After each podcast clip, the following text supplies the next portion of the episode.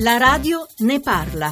Sono Alberto, chiamo da Ploaghi, un piccolo paese della provincia di Sassari. In qualità di gestore di AVP, così chiamate da noi in gergo tecnico, ma in gergo sporco, sono considerate come slot machine o addirittura videopoker erroneamente. Vorrei chiedere una cosa alla vostra redazione, agli organi istituzionali. Come mai il problema del, della ludopatia canaglia solo le slot machine e non riguarda e nessuno parla della ludopatia dei giochi di Stato condotti da, da delle solite poche aziende? Perché investono contro noi piccoli gestori che lavoriamo per la giornata?